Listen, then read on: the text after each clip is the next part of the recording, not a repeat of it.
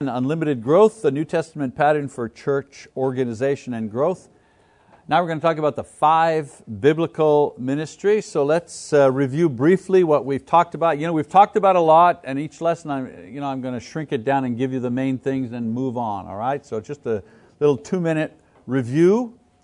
First of all, the Bible shows us that the potential for church growth is unlimited. We've talked about that. That's what we're shooting for when it comes to growth. Number 2, the Bible provides a pattern and an example to help us organize the church in such a way that it is poised for unlimited growth. So there needs to be a structure in place to support the growth that we are anticipating. Number 3, the New Testament pattern can be summarized as follows. Train the church to function effectively and simultaneously in the 5 areas of biblical ministry in order to promote unlimited growth. And then number 4, the relationship between ministry and growth is the following. The church grows in proportion to its carrying out the 5 biblical ministries. So these are the main points that we covered in our last session. A summary statement could be the following. The church grows in proportion to its effectiveness in carrying out the 5 ministries described in Acts chapter 2. So the more effective you are, the better you are at carrying out the 5 ministries, the more those 5 ministries are operating simultaneously, the more growth you have. Okay? I want to show you a little video here, and you might recognize. Anybody remember the Ed Sullivan Show? Yeah, I'm old enough to remember the Ed Sullivan Show, and he always had this guy on. This guy was on like every year, maybe twice a year. I think you'll recognize him. And I show this video because in a visual way it demonstrates the idea of the ministry system. Okay, so here's the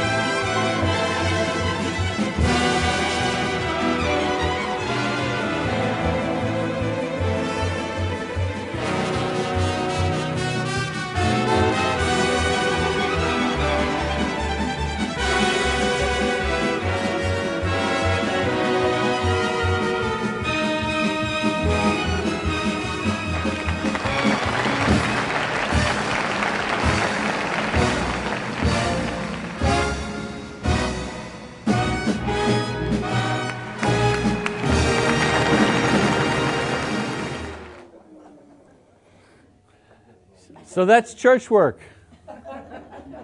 Isn't that church work? Isn't that how it works? Getting things going. Getting those plates up. Do you notice how many plates he had up? No, he had 5. Yeah, up in the air there. He had 5 going, spinning, right? Getting him going. Then he would drop things. It's the same thing. You get a ministry going and another one going and things are going great. Oh, all of a sudden the coordinator for all the adult classes is moving to Oklahoma City. Oh my, I'm missing 2 teachers. I got to find a new coordinator. Oh, that plate is starting to wobble up there. You know, whoops, got to give it a little. That's church work. It's not like you lock it. It's not like a computer. You lock it all in, hit the button, and away it goes. No, constantly. You're constantly, stimulating, encouraging, motivating all the different areas of ministry, keeping them spinning, ongoing work. You can't stop, or they fall. The point of this particular video was, when all 5 are spinning simultaneously, or all the plates up there, whatever they were, when they're spinning simultaneously, that's when the guy gets the applause, right? They don't applaud before, everybody's sitting there waiting. And then finally, when all the things are spinning and everything, ta-da, then he gets his reward, he gets the applause. The point I'm making is, when all the biblical ministries are spinning, they're working, then the Lord begins to add. You get this synergy that begins to happen. I call it synergy liftoff. All of a sudden, it's got a life of its own. Things start to happen that you didn't even plan for. People are doing stuff in the name of the Lord in the church. You didn't even ask them to do it. They're just doing it on their own. You're finding out that some sister has taken it upon herself to do whatever, some sort of ministry. We had one young guy, I was there a year before I found out that every Sunday afternoon he would take 3 or 4 communion kits and he'd go serve communion to all those individuals who were sick and shut in. In our congregation, nobody knew he was doing that. He was just doing that on his own. That was his ministry.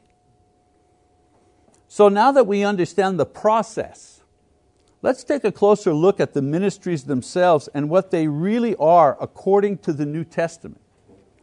So in the 2nd chapter of Acts, Luke describes 5 areas of ministry that the church is responsible for or active in. So let me name them as they appear in Acts chapter 2. Let's see now, there we go. So evangelism, education, fellowship, worship, and service. These are the 5 areas of ministry that the church, and here I use the word must be active and effective in if it wants to grow. No matter what you do in church work, it somehow fits into one of these 5 areas of ministry that Luke describes in Acts chapter 2. And when I do this thing, name your ministries, somebody will usually say, oh yeah, what about youth ministry? What about dude? What about youth ministry? Isn't that the 6th ministry? And I go, no, youth ministry is under education. Because what we're doing is we're teaching the youth about evangelism. We're teaching the youth to obey the words of Christ. We're teaching the youth and helping them to integrate into the church. We're teaching the youth how to serve in the church. So youth ministry is very much a part of education. As a matter of fact, in our congregation, Bobby back there is the elder responsible for education.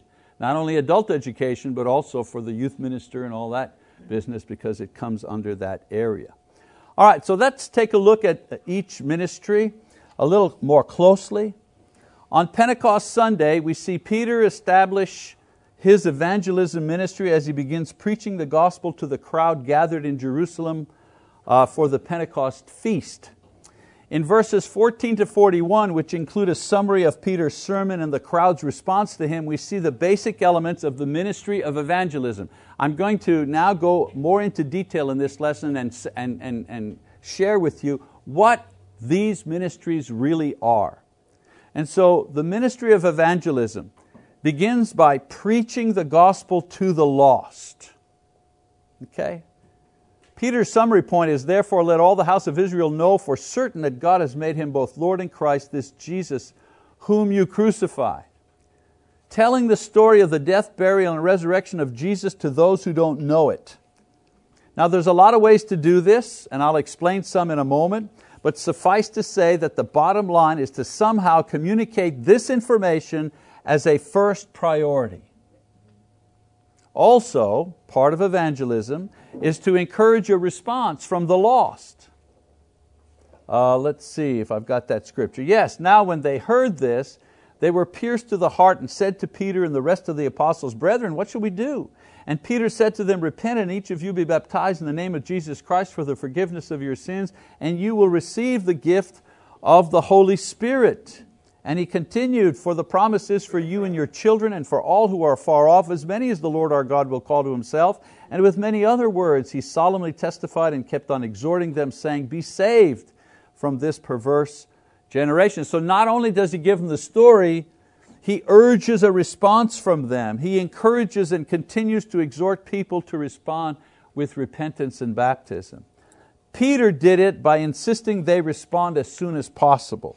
We can do this by repeating the message and providing opportunity and encouragement. And then the third part, again, still in evangelism ministry, baptizing repentant believers, verse 41. So then those who had received His word were baptized, and that day there were added about 3,000 souls. What is the mystery here exactly? What is the difficult thing to understand here about the evangelism ministry?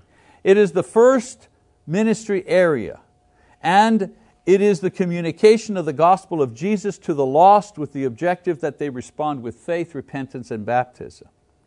Now this explains in a brief way what evangelism tries to accomplish, but not the way to accomplish it. There are a lot of ways or methods given to us in the New Testament to do evangelism or to be effective in evangelism ministry. Here are some. There's confrontational evangelism, Peter, Acts chapter 2. That's straightforward preaching, public speaking. This is my own personal approach to practice the ministry of evangelism. As I say, in college, my major was in missions and church planting or organization, but my minor was in mass communication. And my interest for 35 years, I've been a preacher for 35 years, my interest has always been the use of media in the work of the church, always. From the very beginning, I wanted to figure out how to use media in the work of the church, how to use media to preach the gospel to the lost. The goal, of course, for me, is to have a pulpit that has the widest reach possible. That's my goal. Some individuals, they work in a real live pulpit in a congregation and they serve in that way. My pulpit is an electronic pulpit. I want to reach a much wider audience, and so that's why we use the internet. There's all kinds of ways to evangelize. Newspapers, pamphlets, meetings, all kinds of things. All right? Another style of evangelism is intellectual evangelism. Acts chapter 17, Paul at Athens. Christian writers, scholars, debaters who proclaim in books and in other ways. They explain the gospel. They provide proof of its authenticity in comparison to other religions and philosophies. That's evangelism. Where do you think preachers get a lot of their ideas? They get a lot of their ideas from books written by really smart guys. You know? That's a form of evangelism. Another type, testimonial evangelism. The demoniac in Luke chapter 8, after he was healed, what happened? He goes back. The Lord sends him back. And then when the Lord comes back to that area, there are large crowds. How did the large crowds find out? Well, the demoniac went and told them, "Look what the Lord did for me." It's one thing we don't do in the churches of Christ. You know, we don't like that word, give us your testimony, give us your witness. Sounds too evangelical, but yet that's a very biblical thing, a very powerful thing. In the last quarter on Wednesday night, I asked 13 different men in our congregation to do a short devo, and their devo was about give us your testimony. How did you come to Christ? Or what did He do for you that was meaningful in your life? You know, 13 guys, not preachers or necessarily Bible school teachers, anything like that. I went out of my way to pick guys who are never in the pulpit and never in the classroom. And yet their testimony, their witness was a powerful thing every Wednesday night, something different, something unique. Testimonial evangelism, sharing with others what God has done for you. Interpersonal evangelism, Matthew, Luke, verse 5. What Jesus did with Matthew, He went and ate at Matthew's house, got involved in his life. Today we call it friendship evangelism. That's one way to evangelize. Invitational evangelism, the Samaritan woman in John 4, inviting people to Bible class or devotionals or worship so they can hear the gospel and be with Christians. You know, the Samaritan woman invited the villagers to come and hear Jesus. As a matter of fact, this is one of the ways that we use the most. You know, I said one way we don't use is testimony, but one way we do use a lot is invitational. And then one other one, service-oriented evangelism. Dorcas in Acts chapter 9, for example. Dorcas impressed her community for Christ with acts of benevolence in the name of Jesus. We have all kinds of good works that we do in the community. I know of many that you do in your community, providing food and clothing and other things, giving a testimony. Now, not everybody can preach from the pulpit or befriend strangers, but each can find a way to share the gospel with the lost in order to, you know, bring the saving blood of Christ to individuals as they enter the waters of baptism. So the first area of ministry is the ministry of evangelism. Its objective is clear: to share the gospel with the lost with the view that they repent and are baptized in the name of Jesus Christ. Okay, here's my question. Are you consciously doing this in your community? You know, does that guy across the street there, have you managed to communicate to him in some way his or her lostness? Because if you haven't done that, then that plate is not spinning here in Ponca City. See what I'm saying? There has to be a conscious effort to actually communicate the information of the gospel to people who don't know it. And if we're not doing that in some way, then we don't have a ministry of evangelism. If we're doing it only once a year at a gospel meeting, for example, well, we're doing it, but that plate's up there and it's kind of wobbly. It's not a spinning. See what I'm saying? Okay, education. Let's talk about that. Education ministry. They were continually devoting themselves to the apostles' teaching. Once people become Christians through baptism, the work of teaching them to know all of Jesus' teachings and to obey them begins. The teaching ministry of the church can be accomplished in a variety of ways because we see a variety of teaching methods in the New Testament as well. For example, they taught the disciples throughout the week in the temple area and in homes. Acts 2:42 and 46, we see them teaching in the temple. Acts 1:15 to 26, well, they were in the upper room at that time. They taught on the Lord's Day when they gathered for communion. Paul, Acts chapter 20, verse 7. They taught in public meeting places throughout the week and Sunday. Again, Paul, the school of Tyrannus in Acts chapter 19. So there's no specific command as to where or how they were to be taught, only what they were to be taught. In Matthew 28, verse 20. So what were they supposed to be taught? The teaching of Jesus had to be taught, not psychology, not religious opinion. The Bible is the primary subject for learning in the church. Come on, folks. You only got them for 40 minutes, once a week. And so if your Bible class once a week for 40 minutes is just talking about pop psychology, feel-good stuff, something you got out of a book other than the Bible, people in Bible class ought to be learning about the Bible. The Bible. What it is, what it says, what it does, what it's about, the Bible. And the objective of the teaching is that students learn to obey the Word. Let us teach you how to put into practice the words of Christ. And we must also train disciples to teach others so that they continue this cycle. Now, with each generation, there are new tools and methods that are developed to fulfill our kind of educational goals. For example, Bible class, you know, that was developed to enable a more effective way of teaching different groups within the church, the young, the old, the married, those not married, unmarried. We now use a variety of media tools like overheads, not anymore, but we do use computers now, photocopiers, all the modern technology to teach. You know, Jesus used the technology of His time. He used word pictures and parables. He did miracles in order to teach. We also take advantage of different people's skills to vary our approach to different groups and ages. We use music, we use puppets, we use all kinds of things. But the objective is always the same, to teach people the words of Christ, to teach about the words and how to obey the words. These are permitted because the New Testament doesn't tell us how or when or where to teach. This is left to our judgment. You know, it needs to be done decently and orderly, of course. But the New Testament tells us to teach the disciples to obey all of Jesus' words. How we do it, that's up to us. Number 3, the fellowship ministry. You know, there's such a logical progression here. You know, it says they were continually devoting themselves to the apostles' teaching and to fellowship. People are converted through the preaching of the gospel. Converts are taught in the teachings and the commands of Christ. Then they are integrated into the congregation of believers. As it does with many other important concepts, the New Testament uses like a special word to describe this integration, uses the word fellowship. Some translate the word into communion. It's a word that means more than just becoming part of a group. It means actually sharing what the other person or persons in the group have.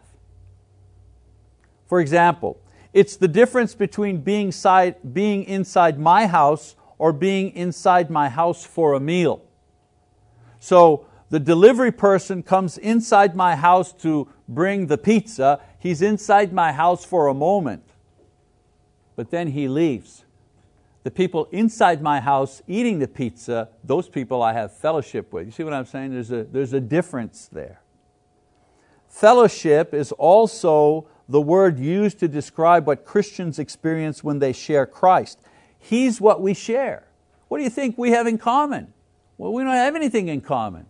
I grew up speaking French with an Italian dad. I was raised Catholic. I was a school teacher. I come from Canada. You know, we don't have anything in common as far as that's concerned. What do we have in common? We share Christ.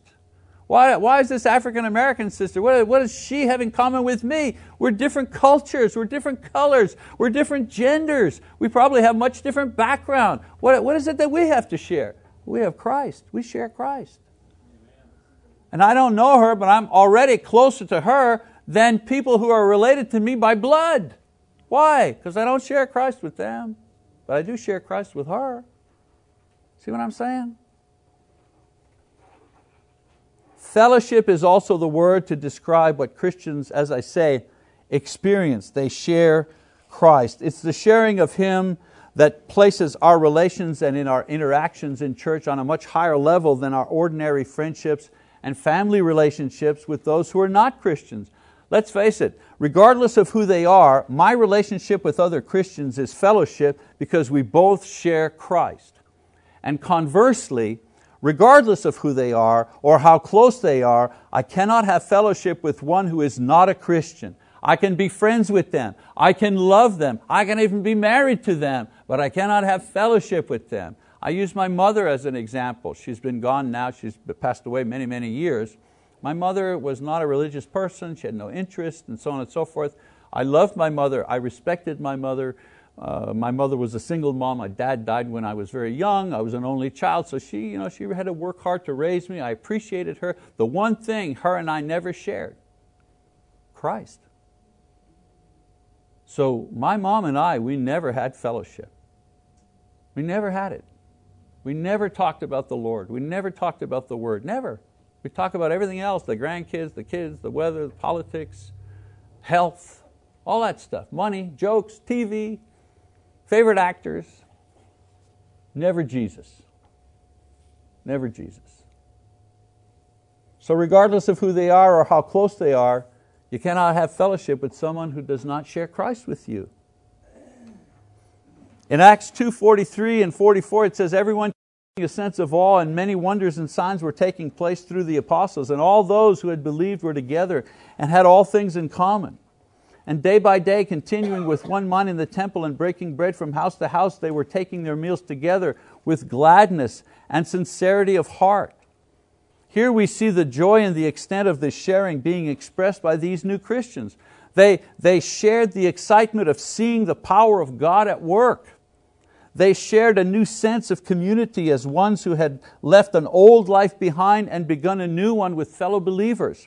They shared their time and lives together along with the joy of their newfound faith. And so the pattern of fellowship established by the early church provides a good example for us to follow today as Christians. The ministry, therefore, of fellowship is the effort to facilitate and enable Christians to participate in and enjoy each other's lives and faith in Christ. It's not just about pizza. It's not just about eating chicken after church on Sunday. That's the vehicle, but it's not the destination. The destination is that while we eat, we have fellowship. We are sharing our faith. People from different backgrounds, different cultures, different schedules. We need to work at sharing our time, our faith, our service, our meals, our lives together with Christ. And that requires organization, it requires effort, and it requires planning and so on. So that's the ministry of fellowship. And so the ministry of fellowship has as its primary goal the creation of opportunities for Christians to come together and share Christ, whether it be in social gatherings, service projects, or times for reflection and thanksgiving. If Christians don't take the time to bond with other Christians in fellowship, they become vulnerable to attack through temptation and isolation. That's why fellowship is so very important. All right, stay with me. Number 4, worship. In Acts 2:42c, it says, they were continually devoting themselves to the apostles' teaching, fellowship, to the breaking of bread and prayer. So the next ministry we see in sequence is the ministry of worship. So in Acts, Luke describes it briefly with reference to prayer and communion. You know, the breaking of bread meant a meal or communion depending on the context. So now Luke only mentions what the disciples began to do as they were initially converted. Later on we see that the Christian, public worship included 5 basic elements. So here he simply alludes to the time of worship. Later on we find out what is it that they did when they gathered publicly to worship. Private worship is much more inclusive and flexible. Why? Because everything we have is offered to God. Romans chapter 12 verses 1 and 2, right? We offer to God our entire selves, our entire lives as a living sacrifice. So if you're a jogger, you can run for Christ and offer that for Christ. I like to play golf and before I tee off I say, Lord, whether it's good or bad, it doesn't matter. I'm alive, I'm breathing in the fresh air, I'm looking at this beautiful place here, and I have the time and the resources and the ability to enjoy this sport. Thank you so much. It doesn't matter if I play well or not. You've blessed me and I'm playing to your honor and to your glory. Does that sound a little too charismatic-y to you? Too bad, because I'm going to keep doing it, okay? And then when we play as a foursome, I have some golf buddy there, all members of the church, and we play. Monday's my day off, so we play on Mondays, and then on the 18th hole, when we get to the 18th hole, everybody gets out of their carts, grown men, we hold hands, make a circle, and take turns, to offer a prayer of thanksgiving. Lord, what a fantastic day You've given us. Please help Ron with his chipping, And tell Bobby not to cheat. You know what I'm saying? I'm talking about. But that's not a joke. That we do that. We do that because we're just so filled with thanksgiving for what He's given us. This simple sport, this simple moment. How blessed we are. I'm the most blessed of men. Most blessed of men. So private worship is very flexible. You understand? If somebody likes to play the piano at home, they're playing the piano, Lord, I'm playing the piano to your honor and to your, sure, whatever I do it decently, orderly, something that's good and clean, obviously, that passes that kind of test, but I do it, to your honor and glory. Public worship, okay, that's a different story. Public worship, we have some guidelines. We have a pattern here for public worship that God gives us, and I think we're pretty familiar with that. I'll just go over them very, very quickly.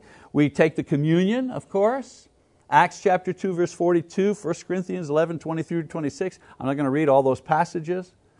simply to establish this is the biblical idea of what we do publicly, corporately. We also offer prayer, Acts 2:42c. We sing praises. Again, this lesson is not going to be on the use or not the use of instruments of music. I think we can prove that from the Bible. But the singing of praises to God is part of our public worship, isn't it? Acts 2:47, Ephesians 5:19. The teaching of God's Word, whether from the pulpit or the classroom, Acts 2:42, Acts 20:7. And then of course, giving to support the church, 1 Corinthians 16:2 and Acts 2:45. So in the New Testament, these are the only activities taught or practiced in Christian public worship. No parades, no special traditions, no rituals of any kind other than baptism. Baptism and the breaking of bread are the only, quote, rituals, if you wish, that are in the Bible, in the New Testament, for Christians to practice, right? No bands, no parades, no smoke, no candles, no things like that. Those are all human additions. That was the whole point of the Restoration Movement. Let's clear the deck. Let's get rid of that stuff. It's getting in the way. Let's just keep what the Scriptures tell us. I told you yesterday, we have such a great idea. We have the right idea. Someone says, why do you just say with the churches of Christ, they're always fighting, blah, blah, blah. I tell them, because we've got the right target. We're shooting at the right thing. We have the right instruments to shoot at. Sometimes we don't hit it. Sometimes we miss it completely, but at least we're aiming at the right thing. And so as a church, a New Testament church, we follow these guidelines in preparing our public worship to God when we meet. Of course, as the church grows in numbers, it requires a certain organization to make sure that the communion elements are on hand and prepared, people are selected and trained to serve as prayer leaders and worship leaders and so on and so forth, teachers. This organization, this effort to practice these elements in accordance with the Bible requires time and effort of a lot of people, and this effort to prepare a public worship service that is biblical and relevant and orderly and effective, this is the work of those who are part of the worship ministry. Okay? So for worship to be meaningful, which means that it truly honors God and blesses the worshiper, a lot of details have to be taken care of. Making sure that all the details are taken care of, from providing a nursery to hearing devices to those for those who need them, and everything in between. That's the work of the worship minister. Some people think, I'm the worship minister, with that, and in a lot of churches that means that's the guy that organizes the 3 or 4 or 10 people up front that form some sort of chorus, to sing. Well, that's a very limited idea of what a worship minister is. There's a lot more to worship than just the singing part. Okay? All right, last thing. The service ministry, verse 45, and they began selling their property and possessions and were sharing them with all as anyone might have need. So in verse 45 we see the natural outcome of the cycle. Watch now, I'm going to put it together. Sinners forgiven for sins who are taught Christ's word and begin to share their new life with other believers and worship God. The natural outcome of this is love. Love for God and love for one another. So a concrete example of this love is seen in verse 45. What are they doing in Jerusalem? Well, they're starting to serve each other. Excuse me. Luke doesn't mention specifics. He simply says that they pool their resources in order to take care of any needs that came up. This activity pleased God, Matthew 5:16, but it impressed the community as well. Because once people learn of the love of Christ through the gospel and respond to that love in obedience, once they begin to experience the love of Christian brethren and share in thankful worship and praise to the God who is love, there's only one place for you to go. And what is that? That's to return that love by serving other people. How many times has it happened to you that a new Christian after a couple of months comes up to you, if you're a minister, an elder, deacon, whatever, and say, is there something I can do? I want to do something. Well, why do you think they got nothing to do? They got dead time? Nobody's got dead time. Even retired people don't have any dead time, right? You wonder how you managed to go to work all those years. So what I'm saying is that when somebody says, is there anything I can do? What they're saying to you is, I'm overflowing with love and I gotta give it to somebody. Tell me to do something, wash the floor, deliver some food, please. I gotta love somebody. That's service. And so the service ministry of the church is quite varied, but the objective of this ministry is motivated by the same spirit that moved the early Christians to pool their resources in the service of other people. That motivation is to express the love of Christ to others as it was expressed to Him. Now the service ministry is broken down, and I'm going to explain to you a little later on how it's broken down in the ministry system. Okay, so now you have a brief description of each biblical ministry as it appears in the book of Acts: evangelism, education, fellowship, worship, and service. All right, one more piece here. I've also told you that this passage also contained the relationship between ministry and church growth, and here it is again. When the church is active in ministry, the Lord will cause it to grow. Acts 2:47b, and the Lord was adding to their number day by day those who were being saved. Note that the very last sentence in the passage ties everything together, as I mentioned before. They were busy preaching to the lost and baptizing repentant believers. They focused on teaching the disciples to obey all the words of Christ. They provided encouragement and opportunity for fellowship and worship, and this led to the natural outpouring of love seen in Christian service. And what was the outcome? Jesus added to the number. This is why the objective is ministry, not growth. We minister, He adds. Don't worry about the adding part, you just worry about the ministry part. So here's the crux of the matter. If you want your congregation to grow, you must effectively minister in every single area. The more effective and integrated the ministry, the more dynamic the growth. In the most simple of terms, organized ministry equals unlimited growth. Okay, now that you have the theory, I need 5 volunteers. Those who are awake can volunteer. I need 5 volunteers. Can I see some hands, please? Not just men. Oh, of course, yes, come forward. Sheesh. Yes, of course. Yeah, Lisa, you too. Okay, now we got girls. Now let's get the boys up here. Oh, have you got your hand up back there? You're just stretching. Go. Come on up, that's 3. Any other brave souls? Come on, don't worry about public humiliation. There's nothing to worry about. Come forward, 1, 2, 3, 4, 5. All righty, 1, 2, 3, 4, 5. Now, here's the plate. Remember the plate? Remember this plate here? So the plate here, see what I'm saying? So the plate here, right, you got to balance it, right? It's like minutes, see, it's not that easy, right? Hang on a second, I'll get it, there we go. Come on, baby. Don't fight me. There we go. See that's me? A little applause, please. Thank you. I said, when you get it spinning, then you get it. Okay, so here's yours. And here's yours with the little knob. Okay. I want you to all stand in line in front of me. And one more. Okay, stand in line. Not too close now because you're going to bump into each other. You stand a little further apart over here. A little over here. Oh, come on. No, a little further over here. There we go. No, over here. I'll get you. I have to get you all in the shot here. Come on, over here. Now, when I say go, I want you to get those 5 plates. Ready? 1, 2, 3, go. Get them all spinning. Come on. Come on. Oh, let's go. Go easy now. Go easy. Okay, we got 2, we got 3, we got 4, we got 4, we got 3, we got 4. Oh, come on, John. Got 3, 2. Okay. Keep spinning, give him a little tap every once in a while. Oh, the trick is keep it straight.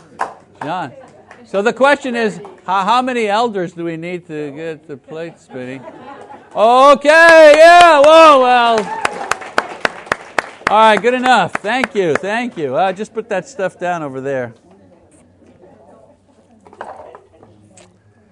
All right, the last thing I want to say then, we will take another break before we'll take a little longer break. Thank you very much, volunteers.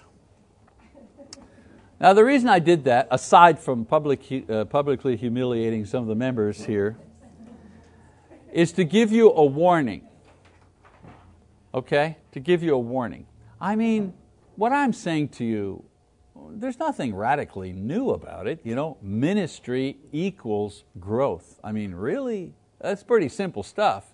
And that there are 5 ministries in the book of Acts, and if we do those 5 and do them well, the Lord will add to the church. Pretty easy to understand. However, it's not as easy as it looks to do. The guy in the video, you know, he had those things spinning up there and away we go, you know, but when you actually try to get 5 of these little plates spinning at the same time, it's not that easy. It's the same thing in church work. It's not that easy to get all of these 5 ministries actually functioning effectively and simultaneously.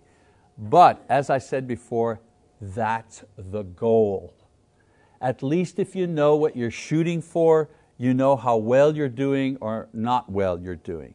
And I guarantee you the excitement that you will actually feel when you sense that the church is getting this lift here because things are popping, things are happening, will be worth the effort.